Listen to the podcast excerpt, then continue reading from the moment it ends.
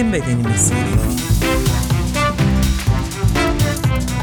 Eğrisiyle, doğrusuyla kadın sağlığı.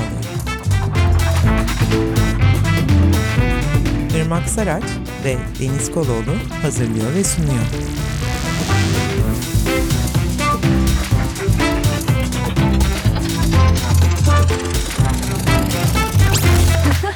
Herkese merhaba. Bizim Bedenimiz podcast'inin 12. bölümüyle karşınızdayız. Ben Irmak Saraç. Ben Deniz Koloğlu. Bugün kadın cinselliğini sevgili Seven Kaptan'la konuşacağız. Merhaba Seven. Merhaba.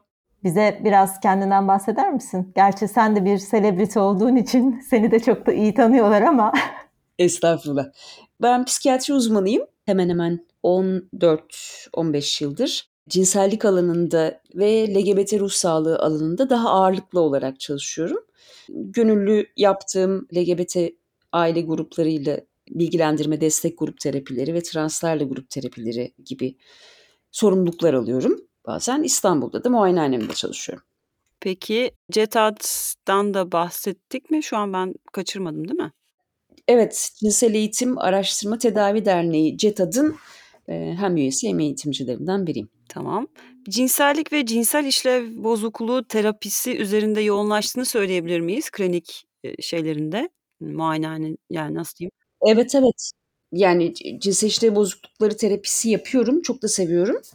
Keyifli bir şey cinsellik çalışmak insanlarla. Hem bizim psikiyatride genel ruhsal hastalıklarda tamamen çözüme ulaşmak, insanların zorluklarını atlatması uzun zaman alsa da cinsel işlev bozukluklarında çok daha kısa vadede sonuçlar alabiliyoruz. O yüzden manevi tatmini de kıymetli ve önemli. Cinsel işlev bozukluğu alanında da çalışıyorum evet. Bizim Bedenimiz podcast serisinin tanıtım yazısında CETAD'ın cinsellikle ilgili bir çalışması vardı. Oradan bir alıntılama yapmıştık. Onu bir anmak istiyorum izninizle. Yetişme ve gelişme çağında bedenlerini rahatça merak eden ortalama erkek çocuk prototipine karşılık ortalama kız çocuğu bedenini ona bakanların gözüyle görmeye şartlanmıştır. E, burada da kendi bedenimizle ilişkimize dair çok önemli bir tanım var. Şimdi bir takım sorularımız var Seven. Ben öncelikle cinsellik nedir demeden önce cinsellik insanın sadece cinsel hayatını mı etkiler? Cinselliğini nasıl yaşadığı?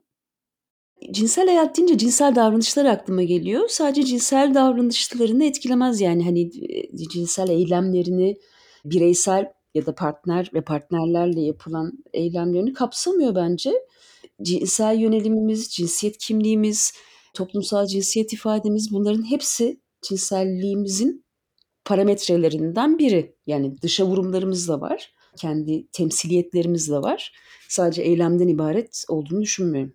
Aslında şunun altını çizmek istemiştim. Bütün hayatımızı etkileyen bir kapsamlılıktan bahsetmek gerekiyor gibi geliyor bana. Sadece dediğin gibi cinsellik adı altında bütün o kollardan, köklerden değil de bütün hayatımızı etkileyen bir kavramdan bahsediyoruz gibi düşünüyorum. Ne dersiniz? Yani yaşamın doğal sağlıklı bir parçası. O yüzden hani biyolojik etkilerden, psikolojik etkilerden sosyokültürel hayatımızda pek çok yansıması var. O zaman cinsellik nedir diye soruyorum ben. Ya bu, bu soru çok kapsamlı bir soru. Hani o yüzden tek bir şey söyleyemiyorum. Moda insanın kendine yakışanı giymesi gibi. İnanın düşündüm önden ama şey diyebiliyorum yani hani doğal, sağlıklı bir parçamız. İnsanın kendini tanımakla başladığı, keşfettiği, deneyimlediği, öğrenebildiği ve sonrasında hazzıyla pekiştirdiği e, bir süreç olabilir. Davranışlarıyla pekiştirdiği bir süreç olabilir belki. Şöyle bir şey aklıma geldi. Cinsellik deyince çok daha dürtüsel, içgüdüsel, kendiliğinden biyolojik bir şey ilk başta akla gelse de ruhsal ve toplumsal süreçlerden çok etkilendiğini tam da senin söylediklerinden öyle düşünüyorum. Senin söylediklerini de onu aslında pekiştirdi benim kafamda. Evet, bir biyolojik gidişat var. İnsanın kendi psikolojik yapısı hem sosyokültürel çevresi bunlarla etkileşimi hem de iç dünyasındaki yansımalarıyla gelişen bir süreç var. O yüzden çok kapsamlı bir kavram. Hepimizin kafasında bir bilgi şekillenir herhalde bunu sorunca ama iki doktor olarak da size sorabilirim. Önce sana seven Kimlerden ve nasıl öğreniyoruz ve nasıl öğrenmeliyiz cinselliği? Ya bence öncelikle yani kişinin kendini keşfiyle, e, bedenini keşfiyle başlayan bir süreç. Ama bu keşfe de izin verecek bir toplumsal bakış gerekiyor cinselliğe. Yani cinselliğin keşfedilmesine, cinsellikten alınabilecek hazların yaşanabilmesine dair toplumun izin vermesi de ya da bunu olumlaması da çok önemli. Bir şey okumuştum, not da aldım hatta. Pasifik Okyanusu'nda bir ada şey var, kabilesi burada yaşayan bir topluluk. Mangaya diye bir topluluk. Buradaki kadınların partnerlerinin bir orgazmına karşılık 2-3 kez orgazm olmaları öğretiliyormuş. Ve bunu kadın partnerine yaşatamayan erkekler de toplumda saygı görmüyormuş. Bu toplumda bu kadınlar son derece haz alan, birden çok kez cinsel deneyimlerinde haz alan insanlar olarak yaşıyorlar. Bu arada Patagonya Hava Yolları buraya gidiyormuş isteyenler. Dışarıdan gelenlere de aynı kurallar geçerli miymiş Seven? en azından bir süre takılabiliriz diye düşünüyorum. Yani o yüzden öncelikle o toplumun cinselliğin özgür bir şekilde yaşanabilmesine ya da keşfedebilmesine diyelim. Öncelikle kişinin keşfetmesine açık olması gerekiyor. Sonrasında da eğitim evet bu hani kişinin psikolojik gelişimine bağlı olarak yaşla birlikte belli düzeylerde verilebilir. Ve bu açıklıkta da kişi kendini keşfeder, deneyimleriyle de şekillendirir. Ve bu öğrenme süreci de bitmez bir yandan. Şimdi kendi toplumumuzu düşündüğümüzde epey geride olduğumuzu görüyorum ama bizden çok daha geride olan toplumlar ve topluluklar da var. Cinselliğimizi sağlıklı ve doyumlu bir şekilde yaşamak bir konfor meselesi midir yoksa bir hak mıdır diye aslında cevabını biz üçümüzün bildiğini tahmin ettiğim soruyu ortaya bırakıyorum. Ben gireyim o zaman. Hak olduğunu düşünüyorum tabii ki. Yani bunu biz konfor olsun diye sanki böyle lüks tüketim falan gibi bir şey üzerinden değerlendiremeyiz. Tabii ki bu en doğal hakkımız. Ben, ben de böyle düşünüyorum. Hatta cinsel haklar vesaire Dünya Sağlık Örgütü'nün de tanımladığı böyle madde madde sıralanmış çok genel kabulü olan dünyaca bilinen kuralları var. Ve bu, bunun sağladığı da bir konfor var tabii ki yani özgürlük haklar çerçevesinde konforlu bir şeydir bir yanıyla da. Sağlıklı ve doyumlu bir cinsellik yaşamayı sadece cinsel haz üzerinden de değerlendirmemek lazım. Yani kendimizi güvende hissettiğimiz bir cinselliği yaşamak da hak tabii ki. Yani bunun sonunda e, haz tabii ki olsun, orgazm olsun vesaire ama olmadığında da kendimizi güvende hissettiğimiz, hayırın hayır demek olduğu gibi şeylerin de bir arada olduğu, saygı duyduğumuz, ayrımcılığa uğramadığımız, baskı görmediğimiz cinselliklerden de bahsediyoruz aslında. Yani burada sadece haz gelmesin yani aklımıza diye düşündüm. Tam da altını çizelim istediğim yer evet sağ ol Irmak. Şey e, yani cinselliğe ne zaman sıra gelecek ki diyeceğimiz günlerde yaşıyoruz gibi hissediyorum ama aslında hayatımızın temel ögelerinden biri cinselliğimizi sağlıklı ve doyumlu bir şekilde yaşamak ve dediğin gibi güven ortamı çok çok önemli. E, gelelim kadınların cinselliklerini yaşama biçimine ve kalitesine. Burada radikal feminist aktivist Anne Coet nasıl okunuyor bilmiyorum Amerikalı.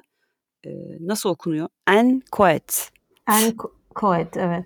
Oradan bir cümleyi okumak isterim. Vajinal orgazm miti adlı önemli makalenin e, yazarı kendisi 1968 tarihli. Yapmamız gereken cinselliğimizi yeniden tanımlamaktır. Normal cinsellik anlayışını saf dışı bırakmalı ve karşılıklı cinsel zevke olanak sağlayacak yeni yollar belirlemeliyiz diyerek yani makalesinden güzel bir cümle. Yani tabii en Coet bu makale yazdığı zaman 1968'de aslında çok vajinal orgazmın çok ön planda olduğu ve tek bir kadının haz alması gereken tek yol ya da cinselliğini yaşaması gereken doğru cinselliğin tek yol olduğunu heteroseksist bir şekilde gösteren bir dönemde buna karşı çıkacak şekilde bu makaleyi yazmıştı. Güzel bir makale okumuştum ben o yüzden altını çiziyor. Tabii cinselliği toplumdan ayırt etmek çok kolay değil. Cinsel işlev bozukluklarında da bunu görüyoruz ya da kadın cinselliğinin de ne kadar baskı altında olduğunu görüyoruz ve bunu da toplumsal cinsiyet eşitliğinden ayırmak çok mümkün değil aslında. Daha doğrusu bunu sadece toplumsal cinsiyet eşitsizliğine de bağlamak değil. Biraz kadın cinselliğini hem heteroseksist bakış açısından hem de sadece üreme fonksiyonuna indiren bir bakış açısından bahsetmek belki de gerekiyor. Yani üreme üreme işlevine göre şekillenmiş bir cinsellik. Bilmiyorum Seven bu konuda sen ne dersin? Yani doğal cinselliğin ya da neyse olması gereken normal addedilen cinselliğin üremeye yönelik olduğu anlayışı böyle 19. yüzyıl vesaire gibi hani biraz daha sorgulanmaya başladı Allah'tan ya da kadınlardan diyelim. Bu bir kazanım elbette ama dediğiniz gibi hani bu sistem ikili cinsiyet sistemi diyelim, erkek egemen sistem, patriarka vesaire ne dersek diyelim. Erkeğin hazzının ön planda olduğu bir sistem olduğu için kadının cinselliği, bundan haz alması, istemesi, istememesi gibi noktalar, bedeninin üzerindeki işte hakları, bekareti vesaire genel olarak erkeğin kontrolü altında diyelim. O yüzden de kısıtlı bir yaşantıda devam ediyor diye düşünüyorum. Yani bun, bundan bağımsız bakmak çok mümkün değil. Haz almaktan bahsettik. Daha derinlerine ve spesifik özelliklere geleceksek bu bağlamda ge- gelebilirsek şayet e, kadınlar için cinsellikten haz almak ne kadar öncelikli? Hani bir terapist, cinsel terapist ve psikiyatrist olarak sorsak sana seven gözlemlerini tabii. Klinik olarak sorarsanız Türkiye dışı işte Avrupa ülkelerinde vesaire Amerika'da en çok cinsellikle ilgili başvurularda cinsel istek, uyarılma, orgazm bozuklukları varken bizde daha çok cinsel birleşmedeki zorluk yani vajinismus ön planda.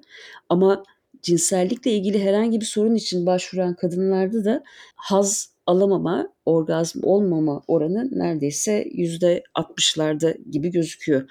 Ama bu sayı pek çok çalışmanın daha yapılması lazım tabii. Bence daha da fazla olabilir. O yüzden bizim toplumumuza baktığımızda kadınlar cinsellikten haz almaya değil çoğunlukla bitse de gitsek mantığıyla bakıyorlar. Bazen partnerin isteğiyle gelebiliyorlar. Bazen kadın arkadaşlarıyla konuştuklarında bende bazı şeyler yolunda değil, bende böyle olmuyor diye bir karşılaştırma üzerinden gelebiliyorlar.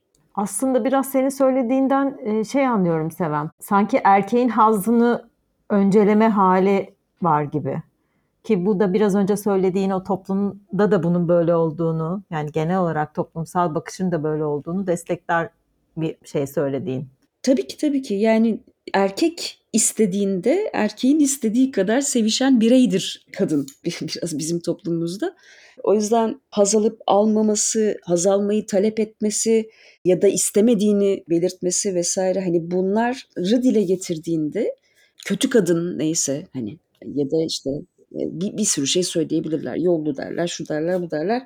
O yaftayla karşı karşıya kalacağını düşündüğü için de kadın hazını ortaya koyamıyor ya da haz talebini ortaya koyamıyor ya da partneri yetersiz göreceğinden koyamıyor ya da toplumda işte bütün kadınlar yapıyor ben niye yapamıyorum diye kendi kendini yetersiz gördüğü için bir şekilde bu hazzı erteliyor. Sadece görev olarak cinselliğini sürdürüyor çoğunlukla. O yüzden de bitse de gitsek oluyor. Heteroseksüel ilişkide tabii ki bundan bahsedebiliriz değil mi? Bu sıklıktan. Evet. Bu heteroseksüellerle yapılan bir çalışmada böyle. Ama bir tane çalışma okumuştum. Böyle çok Amerika'da çok örneklemli böyle heteroseksüel, eşcinsel, biseksüel erkek ve kadınlarla yapılmış çalışma ve cinsel ilişkideki orgazm sıklıklarına bakılmış. Tahmin edebilecek misiniz kim daha sık? Heteroseksüel erkek. evet.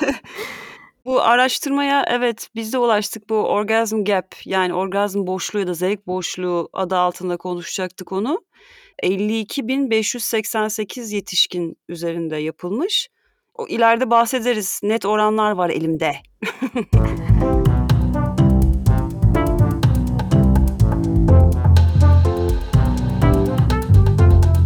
Şeyi soralım. Kadının cinselliği algılayışına belki biraz bir bakabiliriz. Ya da bunun üzerinden kadınlarda mesela cinsel yetersizlik hissi, kendini sorgulama refleksi gibi kalıplaşmış bir takım duygu durumları var. Bunu feminist pencereden baktığımızda altı çizilmesi gereken iki olgu olarak görüyoruz biz.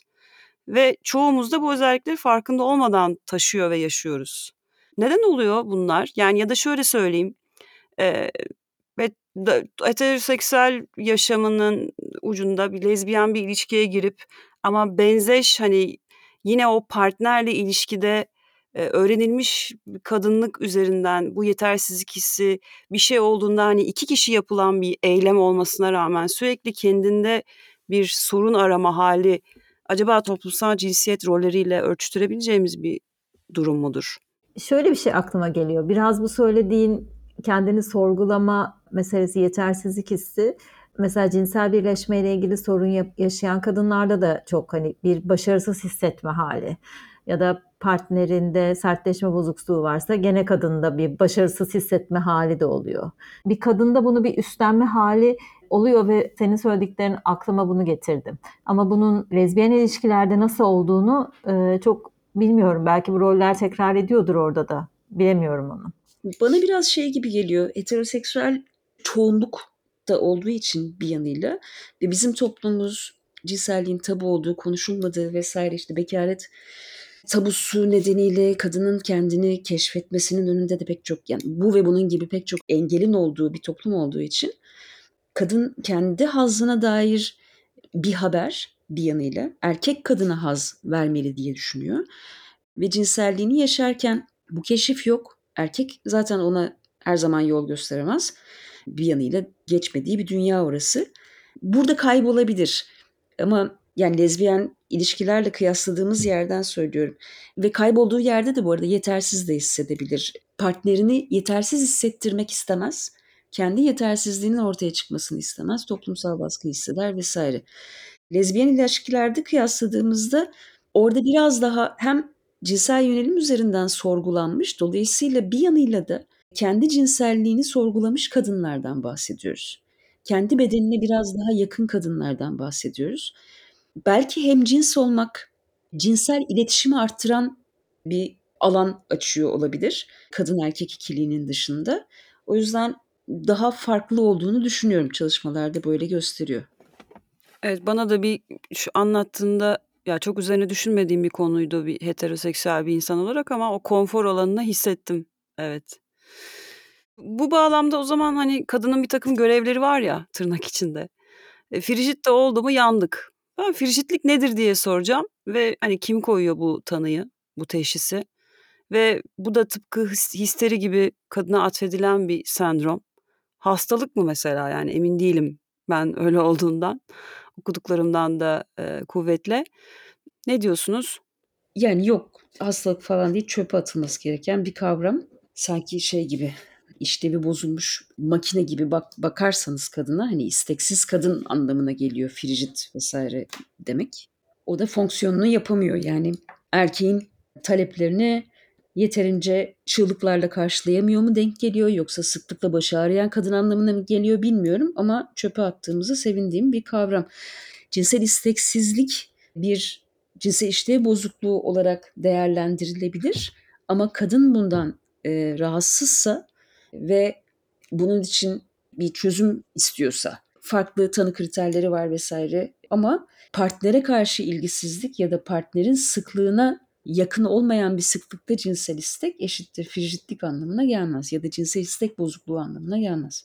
Yani cinselliği hayatın bağlamından koparınca hayatta her şey yolunda gitmezken cinsel isteğin çok yolunda gitmesi gerekiyormuş gibi bir anlayış da oluyor herkes de diyeyim. Yani bu kadınlara özgü bir şey de değil. Ama kadınlar birazcık daha bunu üstleniyorlar sanki böyle. Çünkü bir görevi yerine getiremiyormuş gibi de hissettikleri için hayatta her şey çok kötü gidiyorken neden cinsellik harika gitsin ki orada da bir istek azalması olabilir. Bu da normal olabilir. Bu benim hep aklıma geliyor cinsel istek geldiğinde. Tabii bir yanıyla da hani en büyük cinsel organımız beynimiz ve hani beyninizde hayat algılayışınızda bir sürü şey bir sürü etmen var. Hayata dair stresler vesaire bir faktördür ama bir yandan da hani bu şey demek de değil.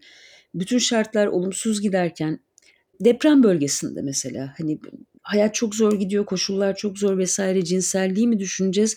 Cinsel isteği olduğu için de bir kadın suçlu hissetmemeli. Yani bir yanıyla hayatın parçası dedik ya yani hep doğal, sağlıklı bir parçası.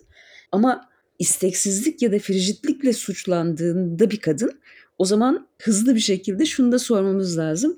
Kime istek duymuyor? Hangi cinselliğe istek duymuyor? Yani haz aldığı bir cinselliği mi istemiyor?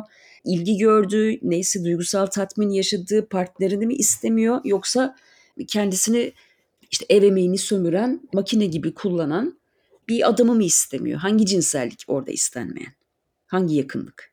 O, or- oraya bakmak lazım. Kilit bir şey söyledin aslında. Kadın bundan şikayetçiyse asıl hikaye bu galiba. Yani asıl anahtar tanım bu.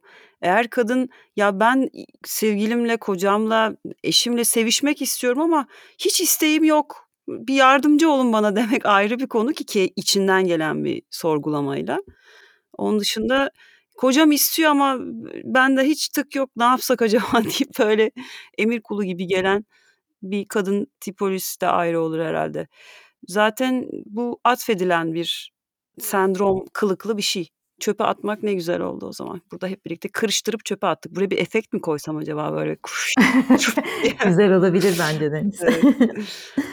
E, Bir şey söyleyeceğim. Bu frijit tanımı ilk şeyle mi çıkmıştı? Freud'un vajinal orgazm olamayan kadınlar için kullandığı bir şey miydi yoksa o sonra mıydı? Ben bunu tamamen yanlış mı hatırlıyorum? Sanki bu vajinal orgazm olamayan kadınları öyle bir tanı alıyordu ya Freud bunu ilk ortaya attıktan sonra bayağı bir tanılar kondu kadınlara falan.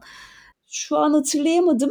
Yani şey olarak tanımlıyordu hani olgun olmayan kadın gibi. Frijit sanki biraz daha isteksiz yani klitoral orgazm daha ergen bir durum. Yetişkin kadın esas hani olgun kadın vajinal orgazm olur gibi bir şey koyuyordu. Frijit onu tam karşılamıyor sanırım. Biraz yine girizgah yaptık hani bitse de gitsek bitse de gitsek diyen bir sesle cinsel hayatına devam eden Türkiye'nin çoğunluğunu oluşturan tabii ki özgür cinsel hayatını kurgulamış yaşayabilen bir sürü kadın da var. Onları tenzih ediyoruz ama onların bile maruz kaldığı bir takım toplumsal cinsiyet eşitsizliğine dayalı durumlar vardır. Yine ikili cinsiyet sisteminde ilerlersek eğer kadınların daha sınırlı, kendi cinselliğinden uzak, bedenini tanıyma şansı olmadan yaşadığı cinsellikler genelde bu alanda oluyor. Erkeklerin ve kadınların cinselliklerini yaşayışlarındaki temel farklılıklar nelerdir diye şöyle bir tepe soru sorsak. Yani bedenlerini tanıma izninden başlıyor. Hadi erkeğin cinsel organı gözünün önünde kadının hani anatomik olarak da böyle bir takla atması gerekiyor cinsel organına bakması için ama oraya bakılmaz, dokunulmaz vesaire o bekaretin kutsanması ve burada kendi bedenine yabancılaşma zaten ilk eşitsizliğin çıktığı yer. Göster pipiniden oraya dokunma ya da bisiklete binme noktasına gelen kadınlar var. Bu olduktan sonra kendi bedenine yabancılaştıktan sonra da hem işte istek, haz konusunda zorluklar yaşıyor. Yani erkeğin cinsel isteğinin olması doğal. Kadının istemesi işte tukaka ediliyor ya da haz alması beklenmiyor ya da istememesi kötü sayılıyor gibi. O yüzden kuralları erkeğin belirlediği, erkeğin hazzına dayalı bir makine haline geliyor kadın sanırım bu sistemde. Mesela e, aklıma şey geldi burada. Mastürbasyon da her ne kadar e, zamanında erkekler için ve kadınlar için ikisi için de çok kötü kabul edilmiş bir şey olsa da sanki günümüzde kadın mastürbasyonu daha erkek mastürbasyonu daha fazla kabul görürken diyeyim. Kadın mastürbasyonu iyice kabul görmez ve de böyle daha yasak bir, daha tabu bir alana e, itiliyor gibi geliyor. Bilmiyorum senin gözlemlerin nasıl? Tabu yasaktan ziyade ben daha çok bilmem hiç aklıma gelmedi cevabı alıyorum. Yani kaç yaşından beri mastürbasyon yapıyorsunuz diye soruyorum. Hiç yapmadım. Neden? Bir özel bir nedeni var mı? Yo bilmem hiç aklıma gelmedi gibi. İşte bu hani haz alabileceğine dair böyle bir fikrinin olmaması ama bir yanıyla işte onun da geri planında bunun tabu olmasıyla ilgili. Yani çikolata diye bir şey var ve çok biliyorsunuz ki çok çok güzel, çok keyifli. Çikolata yeme gereği duymadım demek gibi bir şey. Bunu değil, demez hiç kimse çünkü çikolata tabu değil. O yüzden yani böyle hani o bilinç dışı bir yasağa gidiyor aslında. Hani bizde yasaktı, dokunamazdım vesaire gibi bilinç düzeyinde bir şey değil de bilinç dışı bir yasak. Eylemsizliğe götürüyor sanki.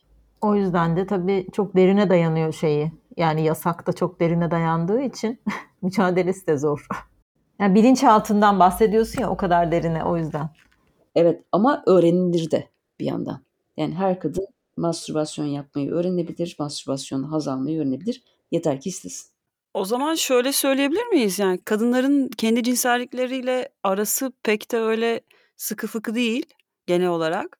Ve hatta kendi cinselliklerini belki de evlendikleri zaman ilişkiye girdiklerinde e, halihazırdaki eşinden öğreniyor. İşte artık haz kim alıyor, kim veriyor neyse. Kendi, nasıl tanışıyorlar kendi cinsellikleriyle kadınlar? Pek çoğu bekaret tabusu taşıyorsa eğer yine de hani biraz daha belki bizden önceki kuşaklara göre evlilik öncesinde cinsel yakınlaşmalar olabiliyor. Bazen giyinik sevişme, bazen çıplak sevişme ama cinsel birleşme olmaksızın sevişmeyi tercih edebiliyorlar. Ama cinsel birleşmeye dair o, o tabu biraz daha pekişmiş oluyor. O da işte ilk gece korkusu vesaire gibi kaygıları getirebiliyor.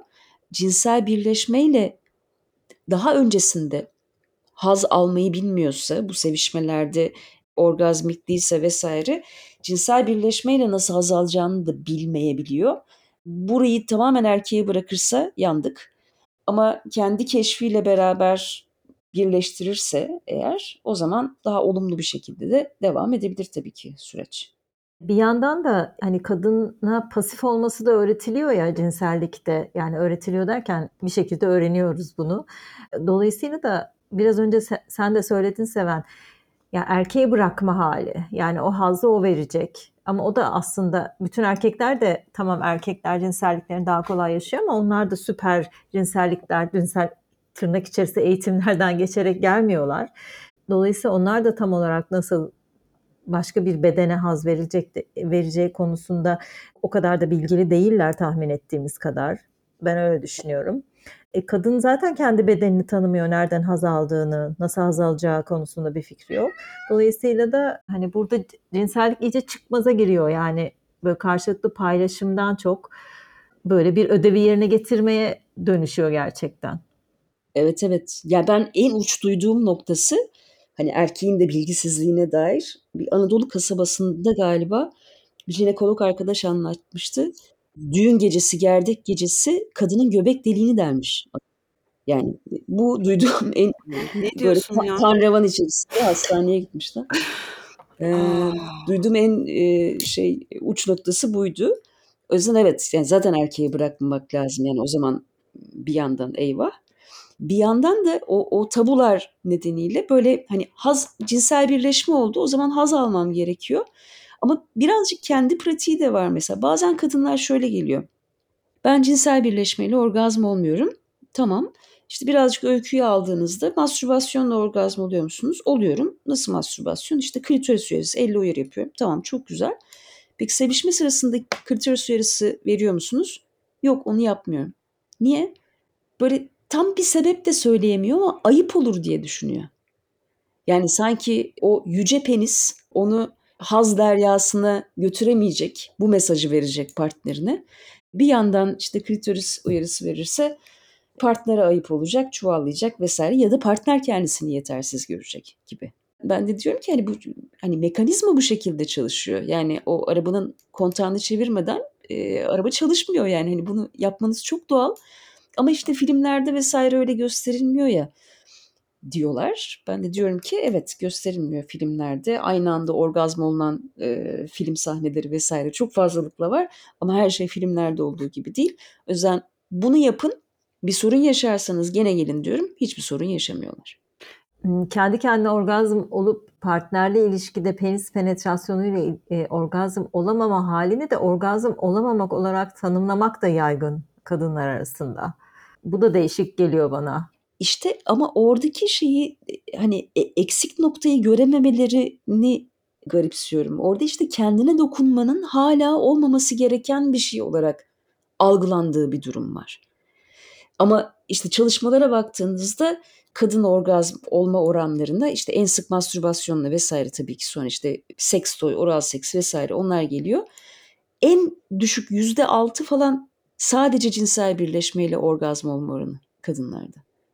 Bu, bu çok düşük, çok rastlantısal yani. Tabii ki tıbbi bir yerden ve e, deneyimle sabit konuşuyorsun Seven ama ben bir iddiada bulunacağım. Bana sanki bu kadınların öğrenilmiş kadınlıkta yine yani toplumsal cinsiyet rolü bağlamında başkalarının duygularından sorumlu olma halinin de çok baskın olduğunu düşünüyorum yatak odasındaki hallerimize. O biraz önce bahsettiğini ayıp olur durumu ya o kadar önceliği karşı tarafındaki karşındakinin e, hali ki o kadar otomatik bir şekilde erteliyor ki kendi yani canı acısa bile devam ediyor kadın mesela. İdare ediyorum şu an hani bir tecavüz durumundan bahsetmiyorum. Cinsel şiddet olayından da bahsetmiyorum. O kadar kanıksadığımız bir karşı tarafın memnuniyeti ve duygularını etkileme hani bu davranış bilimlerinde de biri üzüldüğünde ben ben üzemem. Benim yaptığım davranış sebep olabilir. Hani bunun altını çizmek o kadar uzağındayız ki bunun. Ya da işte e, bilmiyorum çok konuyu saptırmayayım ama sanki bunun daha ağır olduğunu düşünüyorum. E, O kopuk hani kadın kadına cinsel iletişimin daha kolay kurulduğu ama mesela bir ilişki kötü giderken cinsel hayat da kötü gider. O birbirine bağlı bir şey ama bize bunu ayırmayı öğretiyor. Klinik deneyimim senin söylediklerini doğruluyor gerçekten. Partner üzülmesin, partner incinmesin, onun iktidarı sarsılmasın aslında. Yani zaten eşitsiz bir ilişki var. O yüzden hani kendi orada acı çekmekten ya da isteksizliği, haz almaması vesaire bunların hepsinden feragat ediyor. E bu da ilişkinin eşitsizliğini gösteriyor zaten. Bunlar unutulabilir, yok sayılabilir durumlar gibi. Valla bu, bu bölümü sonlandırmayı öneriyorum. Irmak, Seven. Bir sonraki bölüme daha fizyolojik durumları, orgazmı konuşmak üzere. Seven çok teşekkür ederiz katıldığın için Ben teşekkür ederim. ve tekrar katılacağın için. Ben Deniz Koloğlu. 12. bölümden herkese sağlıklı, şiddetsiz, özgür cinsel hayatlı günler. Ben Irmak Saraç. Herkese hoşça kalın diyorum.